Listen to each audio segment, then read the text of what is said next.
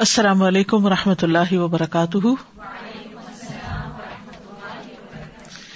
نحمد ونسلی علی رسول کریم اما بعد فاعوذ باللہ من الشیطان الرجیم بسم اللہ الرحمٰن الرحیم ربش رحلی صدری ویسر لی امری وحل العقدم السانی یفقہ قولی قل هل يستوي الذين يعلمون والذين لا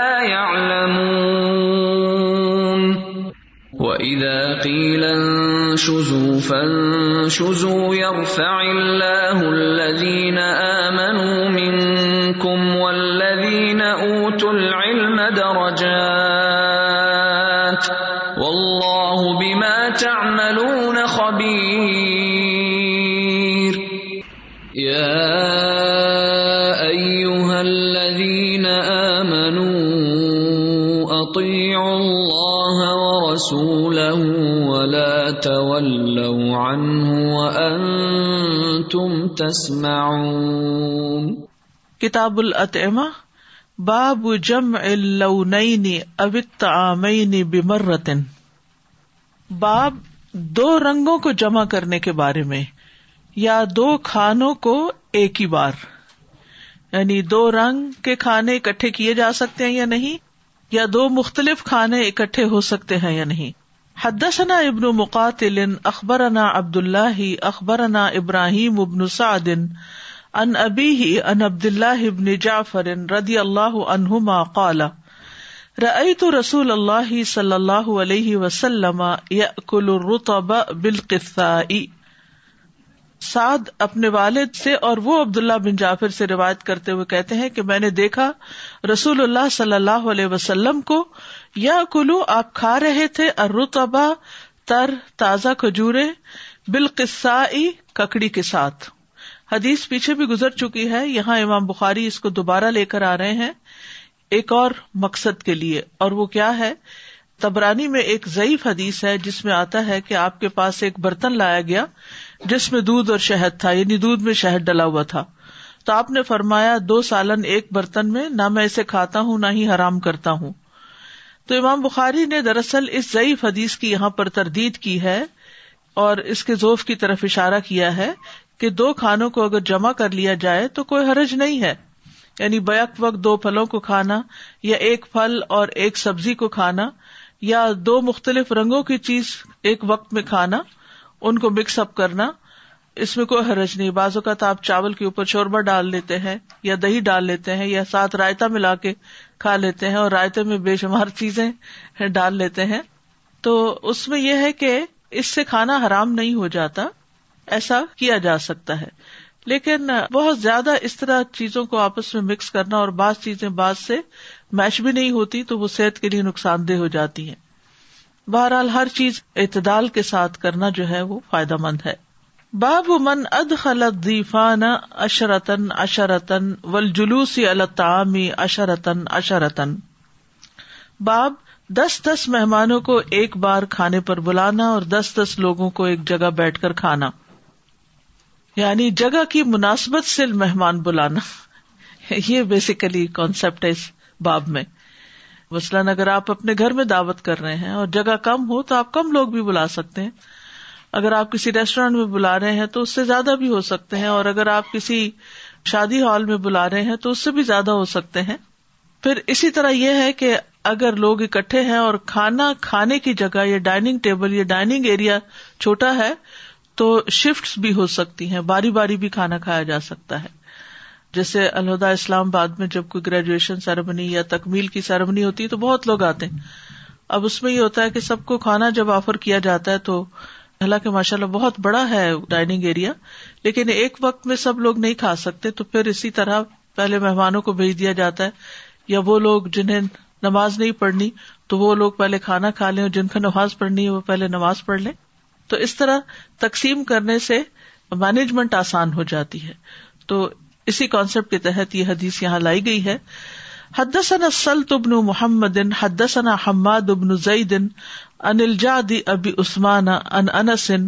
ہا و ان ہشام ان محمد ان انسن و ان ان ابی ربی عطا حدیث دو سندوں سے روایت ہے لیکن دونوں میں حضرت انس ہی آ رہے ہیں حضرت انس روایت کرتے کرتے ان ام سلیمن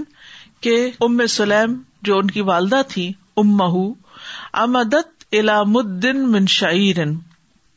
کہ انہوں نے ارادہ کیا ایک مد جو لے کر کچھ بنانے کا یا کا کمانا آپ بنایا بھی کر سکتے ہیں کہ بنایا ایک مد مد جو ہے یہ تین پاور یا ایک سیر کا ہوتا ہے یعنی کلو سے کم ہوتا ہے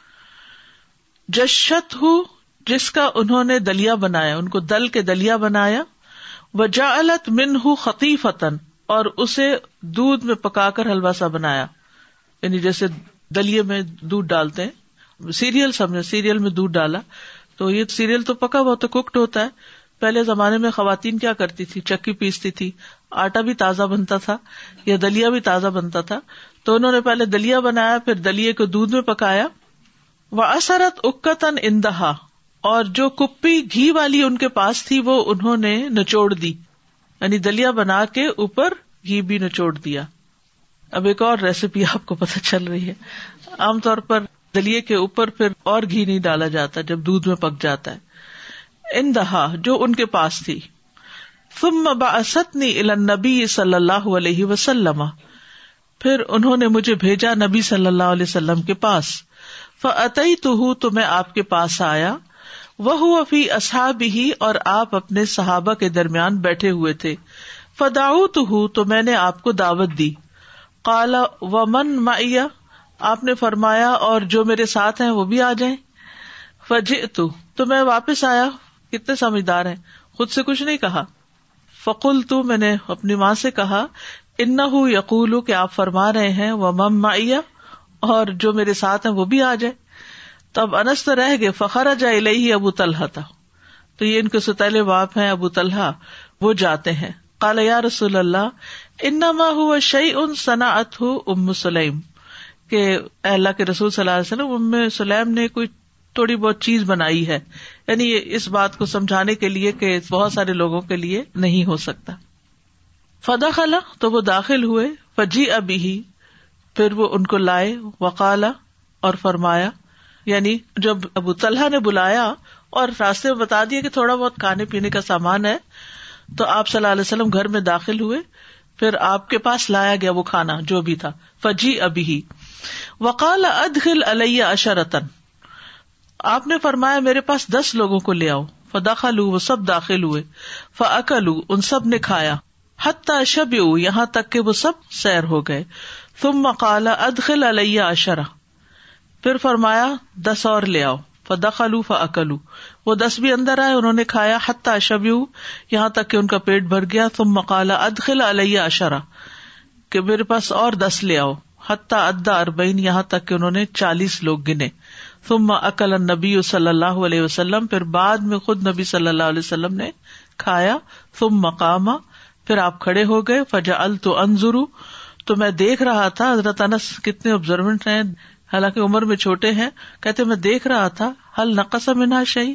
کیا کچھ کم بھی ہوا ہے تو کچھ کم نہیں ہوا تھا بلکہ سب کو پورا آ گیا یعنی سب نے پیٹ بھر کے کھایا تو یہاں پر دس دس لوگوں کو بلایا گیا اور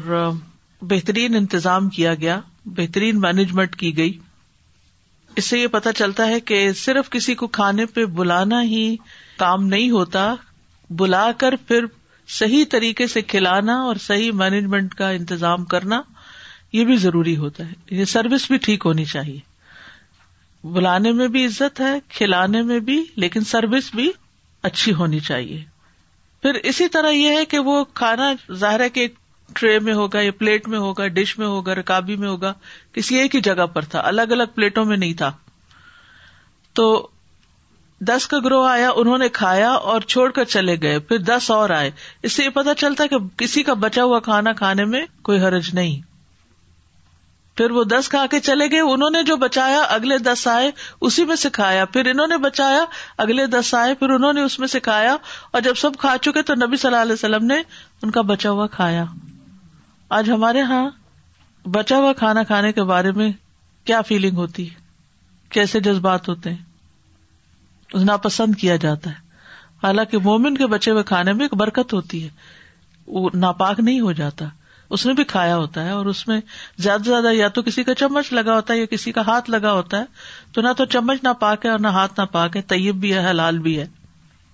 پھر اس سے یہ بات بھی پتہ چلتی ہے کہ اکٹھے کھانے میں برکت ہے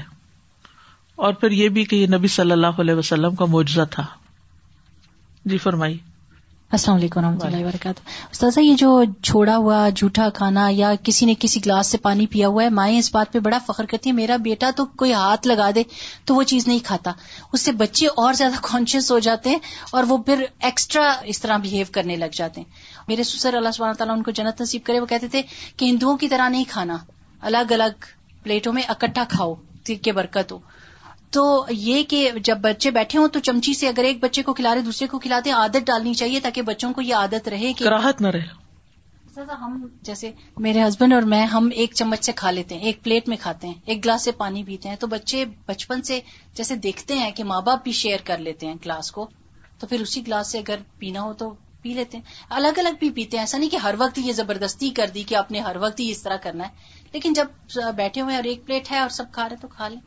I was just remembering that how, for instance, at Hajj, this is a journey back to basics, and there's very little. Sometimes you don't even get a plate, and I don't, at least this was many years ago. You would literally eat from like a plastic bag or something. You don't know, in this day and age here, would you ever put food on a plastic bag? You don't know, you're like, oh my God, this is not clean. And picnics and things like that, when we go out, everyone's so accustomed to having their own picnic cases with fork and spoon and knife and every single thing separate for every individual. So if 20 people are going on picnic, they have to have 20 sets of servings and multiple glasses and all that. So I'm just thinking that if we start cutting down at least on these things, right? We at least when you go out, when you're sharing food, maybe sometimes in the car during the journey, that's the beginning point, inshallah. And if at home as well, if that's doable, that's good. Once in a while, maybe we can make a special close family gathering where everyone actually revives this sunnah that you put food out in a big platter and everyone takes a little bit from it. And it was reminding me about how you mention that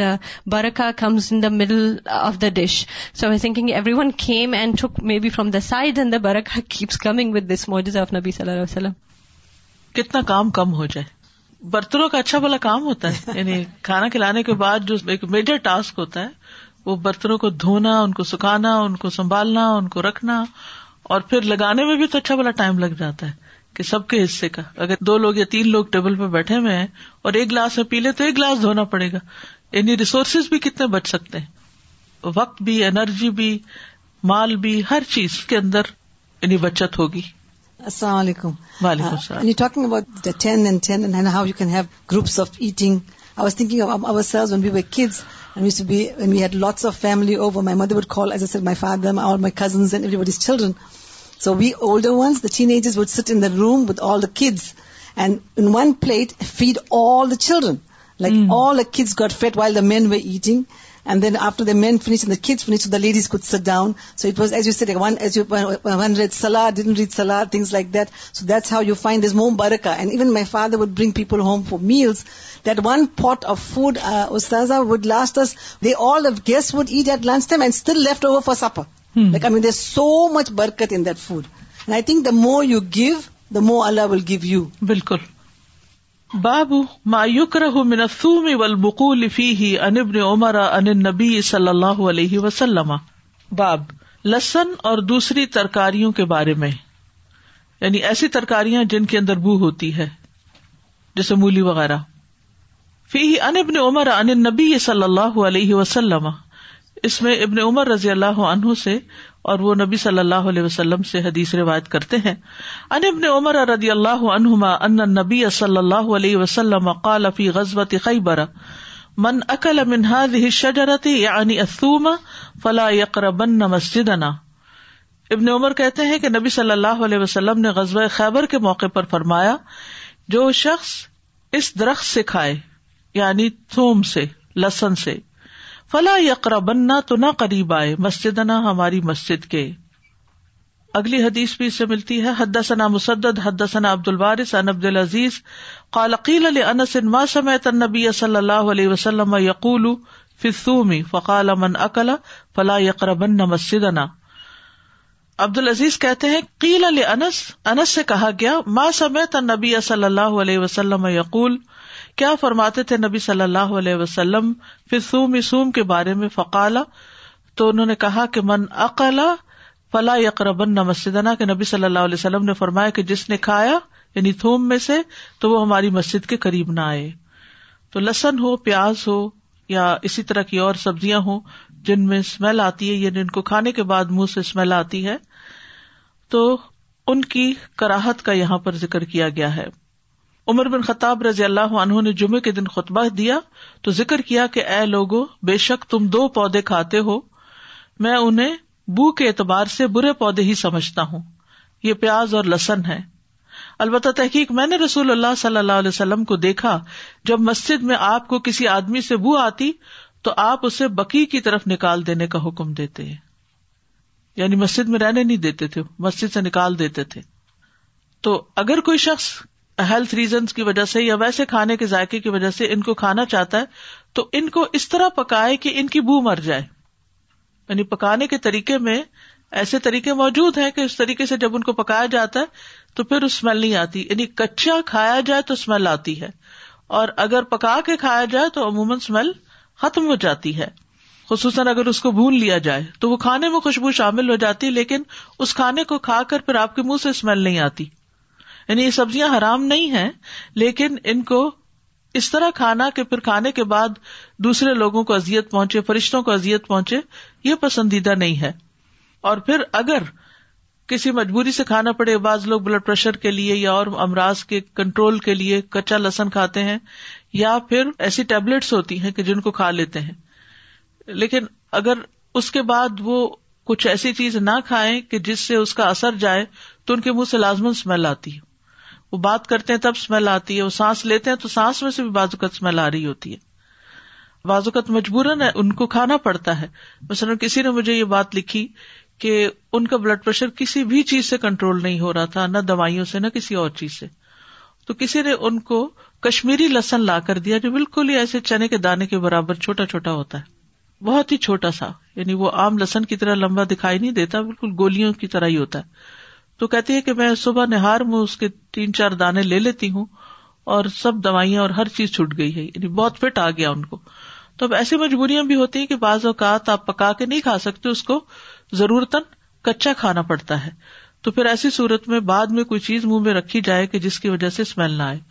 کہا جاتا ہے کہ اگر اس کے بعد سیب کا ٹکڑا کھا لیا جائے تو اس سے بھی کنٹرول ہوتا ہے پیاز کے بعد گڑ کھا لیں مولی کے بعد بھی اگر گڑ کھا لیں تو پھر اس سے بھی اسمیل نہیں آتی جو مولی ہے نا اس کا جو اینڈ والا ایک پتا جو بیچ والا رہ جاتا ہے نا ہاں، چھوٹا سا چھوٹا سا جو اندر ہوتا ہے تو ہاں، وہ ہاں۔ کہتا اس کو جب مولی کاٹ کے اس کے اوپر وہ پھر کاٹ کے جب کھائیں گے تو اسمیل بالکل نہیں آئے گی میں نے ایکسپیرینس نہیں کیا لیکن کل میں نے سنا sirs chewing mint also help chewing mint mint کے پتے جو the fresh mint you don't have that then the dried just keeping it your also takes away the smell السلام علیکم today reveal the same was reading a book on monks and the interesting thing about them is when they go to their temple they not allow to eat three things and that is garlic leeks and onions that نبی صلی اللہ علیہ وسلم ایسا کھانا نہیں کھاتے تھے جس میں پیاز یا لہسن وغیرہ کی بو ہو کھاتے ہی نہیں تھے ابو ایوب انصاری سے روایت کہتے ہیں کہ جب رسول اللہ صلی اللہ علیہ وسلم کے پاس کوئی کھانا لایا جاتا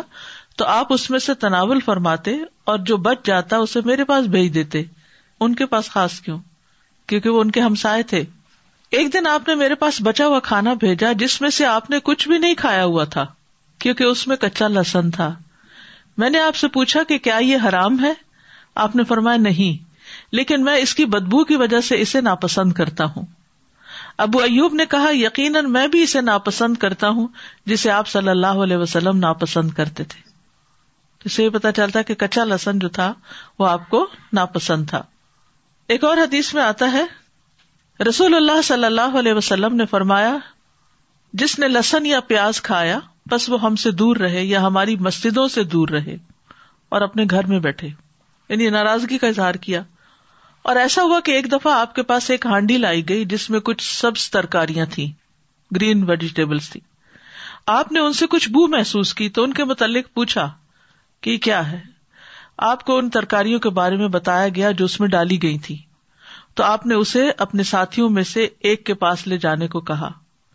جب اس نے بھی اسے دیکھ کر آپ کی ناپسندیدگی کی بنا پر ناپسند کیا تو آپ نے فرمایا تم کھا لو یعنی تمہارے لیے منع نہیں ہے کیونکہ میں اس سے سرگوشی کرتا ہوں جس سے تم سرگوشی نہیں کرتے یعنی فرشتوں سے یعنی میں فرشتوں سے سرگوشیاں کرتا ہوں اور فرشتوں کو اس بو سے سخت اذیت ہوتی ہے نبی صلی اللہ علیہ وسلم نے فرمایا جس نے پیاز لہسن اور گنا کھایا تو وہ ہماری مسجد کے قریب نہ آئے کیونکہ فرشتے ان چیزوں سے تکلیف محسوس کرتے ہیں جس سے بنی آدم تکلیف محسوس کرتے ہیں علاج کی غرض سے کھانے کی اجازت ہے مغیرہ بن شوبہ کہتے ہیں کہ میں نے ایک دن لسن کھایا پھر مسجد نبی میں حاضر ہوا میری ایک رکت فوت ہو گئی تھی پھر جب میں مسجد میں داخل ہوا تو نبی صلی اللہ علیہ وسلم نے لسن کی بو محسوس فرمائی جب رسول اللہ صلی اللہ علیہ وسلم نے اپنی نماز مکمل کی تو فرمایا کہ جو شخص اس پودے سے کھائے وہ ہرگز ہمارے قریب نہ آئے حتیٰ کہ اس کی بو زائل ہو جائے پھر میں جب اپنی نماز پوری کر چکا تو رسول اللہ صلی اللہ علیہ وسلم کی خدمت میں حاضر ہوا اور ارض کیا اے اللہ کے رسول اللہ کی قسم آپ مجھے اپنا ہاتھ ضرور پکڑائیں گے کہتے ہیں چنانچہ میں نے آپ کا ہاتھ لے کر اپنی کمیز کی آستین میں سے لے جا کر اپنے سینے پر رکھا تو اس وقت میرا سینا بندھا ہوا تھا آپ نے فرمایا بے شک تم معذور ہو یعنی بندہ ہوتا ہے جی جکڑا ہوا تو وہ چیسٹ ہیوی ہو جاتی ہے نا فلو وغیرہ کنجیشن برونکائٹس یا کچھ اس طرح کی چیز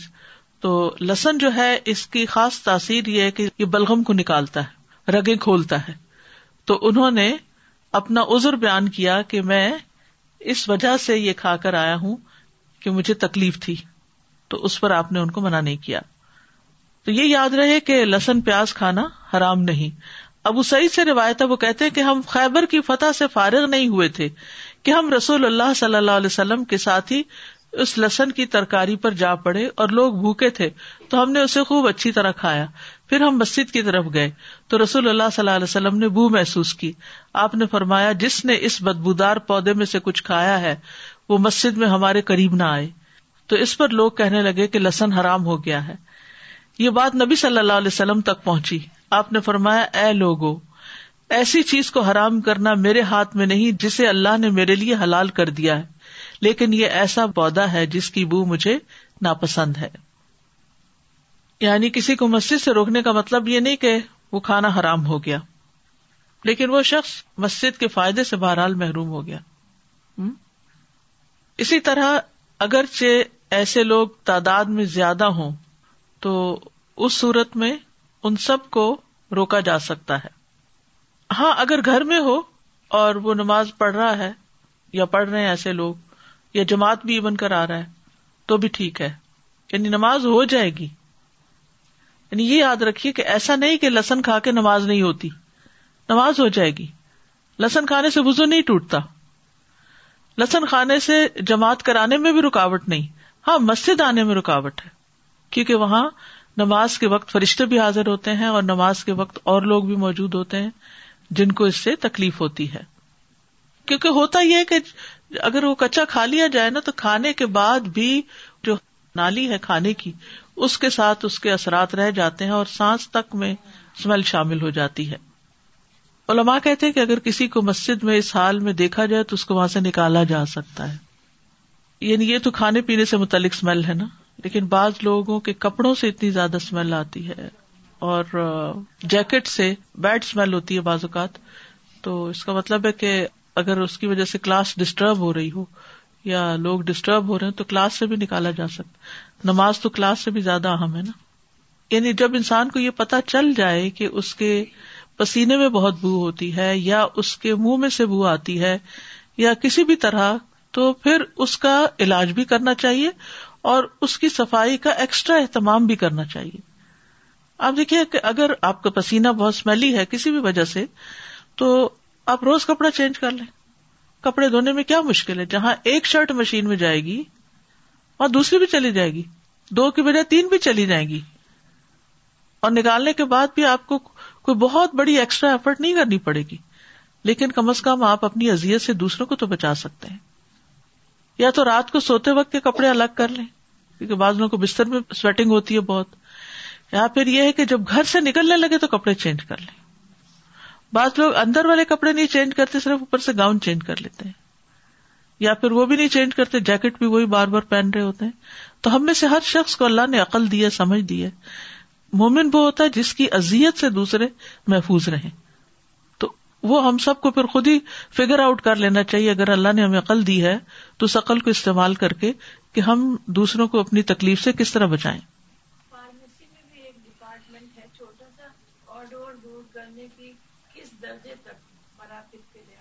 اچھا وہ کہتی فارمیسی میں ایسی دوائیں موجود ہیں آڈور کو دور کرنے کے لیے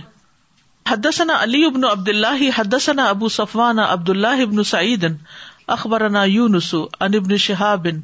قال حدثني عطاء ان جابر بن عبد الله رضي الله عنهما زعم ان النبي صلى الله عليه وسلم قال من اكل ثوما او بصلا فليعتزلنا او ليعتزل مسجدنا جابر بن عبد اللہ رضی اللہ عنہما کہتے ہیں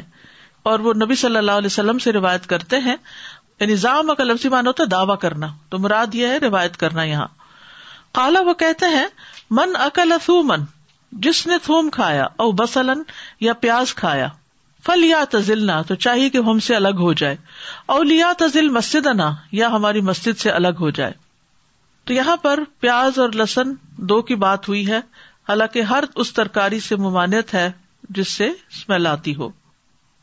اچھا یہ بھی کہتے ہیں کہ اگر لسن کے اوپر نیمبو چھڑک کے اس کو دھوپ میں رکھ دیا جائے تو اس کی اسمیل نکل جاتی یعنی تاثیر رہ جاتی ہے لیکن اسمیل نکل جاتی ہے باب و ہی ثمر الرا کی کباس پیلو کے پھل پیلو کا مسواک بھی ہوتا ہے نا اسی طرح پیلو کے پھل وہ ہوا الرا کی اور وہ اراک کا پھل ہے کباس کہتے ہیں اراک کا پھل یعنی اراک از پیلو حدثنا سعید ابن افیر حدثنا ابن واہ بن ان ابن شہاب بن کالا اخبرنی ابو سلمتا کالا اخبر جابر ابن عبد اللہ کالا کن مع رسول اللہ صلی اللہ علیہ وسلم بمر زہران جابر بن عبداللہ کہتے ہیں کہ ہم نبی صلی اللہ علیہ وسلم کے ساتھ مر زہران کے مقام پر تھے نجنل کباسا ہم چن رہے تھے کباس کو پیلو کے پھل کو فقالا تو آپ صلی اللہ علیہ وسلم نے فرمایا علیکم بال اسود منہ ان میں سے سیاہ رنگ کے جو پھل ہیں ان کو چننا فن نہ تبو وہ زیادہ خوشگوار ہوتے ہیں طیب سے ایتب یعنی زیادہ مزے دار ہوتے ہیں فقال تو انہوں نے کہا اکن تر الغنم یہ آپ سے پوچھا گیا کہ کیا آپ بکریاں چراتے تھے کالا نام فرمایا ہاں وہ حل من نبی اللہ رہا اور کیا کوئی ایسا نبی بھی ہے جس نے نہ چرائی ہوں تو جابر نے پوچھا کہ کیا آپ بکریاں چراتے رہے ہیں کیونکہ جو بکریاں چرائے وہی جان سکتا ہے کہ کس کس قسم کے پودے ہوتے ہیں ان کے پھل کیسے ہوتے ہیں ان کے ذائقے کیسے ہوتے ہیں اور یہاں اس حدیث سے جو یہ پتا چلتا ہے کہ تمام امبیا نے بکریاں چرائی تو اس میں کئی حکمتیں ہیں یہ انسان کی عملی ٹریننگ کا ایک حصہ ہے ٹھیک ہے یعنی آپ دیکھیے کہ جب کسی کو انڈکٹ کیا جاتا ہے کسی کمپنی میں ہائر کیا جاتا ہے یا کوئی جاب دی جاتی ہے تو اس کے فوراً بعد کیا ہوتا ہے ٹریننگ دی جاتی ہے ٹھیک ہے تاکہ اس کام کو وہ آسان طریقے سے انجام دے سکے اور مختلف کمپنیز جو ہیں اس کا ٹائم پیریڈ بھی مقرر کرتی ہیں کہ ود ان ون ویک یا ود ان ون منتھ یہ اور یہ ٹریننگ جو ہے وہ مکمل ہو جائیں گی لیکن امبیا علیہ السلام نبوت کے آغاز سے پہلے ہی پوری ٹریننگ لے چکے ہوتے ہیں بکریاں چرانے میں کیا کیا فائدے ہیں نمبر ایک یہ کہ چونکہ ایک نبی جو ہوتا ہے وہ رائی ہوتا ہے اپنے لوگوں کا کل حکم رائن و کل حکم مسون انرعیت ہی رائی جو ہے یا چرواہا جو ہوتا ہے وہ اپنی بکریوں کی نگرانی کرتا ہے خیال رکھتا ہے ان کو سردی گرمی سے بچاتا ہے ان کے کھانے پینے کا انتظام کرتا ہے ان کی ساری ضروریات ایک طرح سے پوری کرتا ہے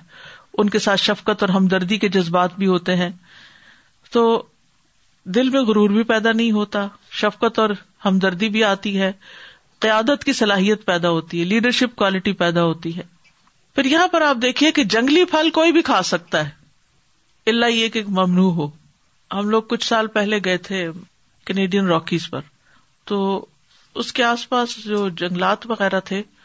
وہاں بعض بہت انیوژل قسم کے پتے اور نیچرل جو ویجیٹیشن ہوتی ہے تو جو لوگ ہمارے ساتھ تھے انہوں نے کہا کہ یہاں سے اجازت نہیں ہے ایک پتا بھی توڑنے کی حالانکہ وہ ایک سمجھے جنگل ہی تھا لیکن اگر جنگل سے بھی حکومت نے منع کر رکھا ہے کہ یہ پتا نہیں توڑ سکتے تو پھر وہاں سے بھی نہیں توڑنا چاہیے لیکن عمومی طور پر جہاں ایسی کوئی ریسٹرکشن نہ ہو تو جنگلی پھل پر سب کا حق ہوتا ہے جو بھی مسافر گزرے اس میں سے توڑ کے کھا سکتا ہے اسی لیے صحابہ جب چننے لگے تو آپ نے یہ نہیں کہا کہ یہ تو تمہارے اپنے نہیں ہے تم چن نہیں سکتے سمجھ رہے یعنی جو پھل جنگلات میں ہوتے ہیں اور جن کا کوئی خاص مالک نہیں ہوتا انہیں استعمال کرنے میں کوئی حرج نہیں ہے اور ایسے پھلوں کو آپ شوق سے کھا سکتے ہیں اور ابن حجر کہتے ہیں کہ یہ واقعہ غزبۂ بدر کے موقع پر پیش آیا تھا جمعے کے دن جب رمضان کے تیرہ دن باقی تھے باب عام کھانے کے بعد کلی کرنا حدثنا علی حدثنا سفیان سمے تو یہ ابن سعید ان بشیر ابن یسار ان سوید ابن نعمانی کالا خرج نامہ رسول اللہ صلی اللہ علیہ وسلم علاقائی خیبرہ سوید بن نعمان کہتے ہیں کہ ہم رسول اللہ صلی اللہ علیہ وسلم کے ساتھ خیبر کی طرف نکلے فلم کنہ صحبا پھر جب ہم صحبا کے مقام پر تھے یہ صحبا کا لفظ پہلے بھی میں آ چکا ہے دا بتعامن آپ نے کھانا طلب کیا فما اتیا اللہ بسویقن مگر آپ کے پاس صرف ستو لائے گئے وہاں پر لکنا کا لفظ آتا ہے کہ ہم نے پھانکے اکلنا تو ہم نے کھا لیے فقام الاسلاد پھر آپ نماز کے لیے کھڑے ہوئے فتح مز مزا آپ نے کلی کی و مز مزنا اور ہم نے بھی کلی کیونکہ ستو جو ہوتے ہیں وہ منہ میں چپک جاتے ہیں تو جو چیز منہ میں چپک جائے اور آپ کی کراط میں حرج ڈالے اس سے پہلے کلی کر لیا کریں کالا یا سمے تو بشیرن یقول الحد صنع سعید خرج نامہ رسول اللہ صلی اللہ علیہ وسلم علاخ برا سوید کہتے ہیں کہ ہم رسول اللہ صلی اللہ علیہ وسلم کے ساتھ خیبر کی طرف گئے فلم صحبا پھر جب ہم صحبا کے مقام پر تھے کال یا کہتے ہیں کہ وہ خیبر سے ایک دوپہر کے فاصلے پر تھا یعنی اگر کوئی صبح کے وقت چلے تو دوپہر وہاں پہنچے دا بتا امن آپ نے کھانا منگوایا فما اتیا اللہ بسویقن تو آپ کے پاس صرف ستو ہی لائے گئے فلو کہ نہ ہو تو ہم نے ان کو پھانک لیا فکل نہ تو ہم نے آپ کے ساتھ کھایا ثم دعا بما با ان پھر آپ نے پانی منگوایا فمد مدا و مدنا تو آپ نے کلی کی ہم نے بھی کی میں آہ آپ کے ساتھ بن المغرب پھر ہم مغرب کی نماز پڑھے ولم یا تو آپ نے وزو نہیں کیا وقال سفیان انا کا ما اہو بن یاہیا اور سفیان نے کہا گویا کہ تم اس کو یاہیا سے سن رہے ہو تو یہاں سے یہ پتا چلتا ہے کہ ستو کے بعد وزو کی ضرورت نہیں صرف کلی کر لی جائے تاکہ منہ سے وہ ذرات ختم ہو جائے لیکن عمومی طور پر اس حدیث سے یہ دلیل لی جاتی ہے کہ کھانے کے بعد کلی کرنا مشروع ہے کھانے کے بعد کیا کرنا چاہیے کلی کرنی چاہیے کیوں کرنی چاہیے تاکہ منہ کی صفائی بہت دفعہ کھانے کے جو ذرات ہمارے دانتوں کے بیچ میں جب پھنس جاتے ہیں اور وہ گلنے سڑنے لگتے تو اس سے بھی منہ سے اسمیل آتی ہے تو اگر کھانے کے بعد کلی کر لی جائے تو پھر اسمیل نہیں آتی اور اگر ہو سکے تو انسان برش کر لے یا مسواک کر لے یا کم از کم کلی کرتے وقت انگلی کے ساتھ اپنے دانتوں کو ایک دفعہ رنس کر لے مل کے صاف کر لے اسی طرح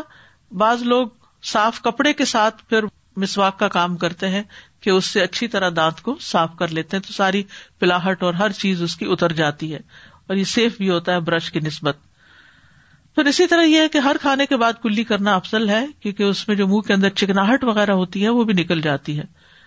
کیونکہ اگر چکناہٹ باقی رہے یا ذائقہ باقی رہے تو وہ نماز کی خوشبو میں خلل آتا ہے لیکن خاص طور پر دودھ پینے کے بعد کلی ضرور کرنی چاہیے حضرت ام سلمہ کہتی ہے کہ رسول اللہ صلی اللہ علیہ وسلم نے فرمایا جب تم دودھ پیو تو کلی کر لیا کرو کیونکہ اس میں چکناہٹ ہوتی ہے ابن عباس سے روایت ہے کہ نبی صلی اللہ علیہ وسلم نے دودھ پیا پھر پانی طلب کیا پھر کلی کی اور فرمایا کہ یقیناً اس میں کچھ چکناہٹ ہے تو یہ چکنی چیزیں کھانے کے بعد کلی کرنا ضروری ہے